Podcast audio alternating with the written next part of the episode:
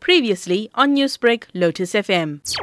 The Curries Fountain exhibition that's opening this week is actually based on information that we extracted from a book which was written by Len Rosenberg and two other people. We saw the book and it's got some really vibrant history. Curries Fountain has a vibrant history about it, but there was information in that book about things that happened at Curries Fountain in those days that we didn't know. Everybody knows Curries Fountain as the, the place where soccer was played, and it was non-racial soccer. But there were also beauty pageants, there were golf tournaments that took place there, and there were trade union meetings, etc.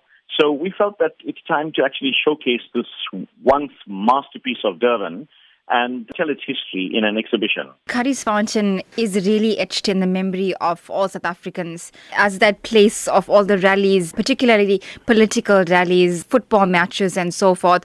What really can people learn about the history of Curries Fountain from this exhibition? The first thing is that anybody who's from the slightly older generation that's in the 60s, uh, who, who's around the age of 50, 60, they would come there with nostalgia because when they look at photographs, it's going to take them on a trip down memory lane when they look at soccer pictures or a, tr- a meeting of trade unions or a meeting of uh, the Italian Congress that took place at Curries Fountain. It's going to evoke a lot of nostalgia and a trip down memory lane for these people.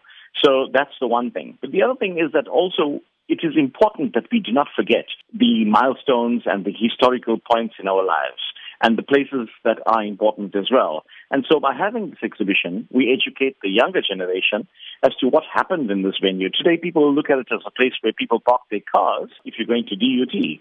But really, Curries Fountain has a wonderful history to it.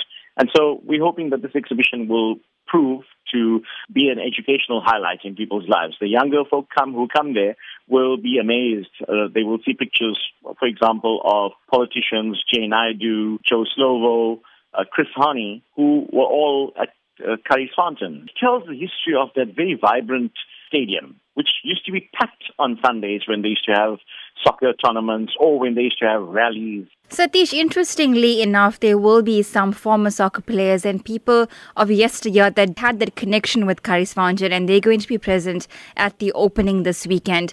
What will be their contribution to the exhibition? We are later going to be planning an exhibition which will deal with the non-racial soccer that was played over there, the sport that was played at Curries Fountain.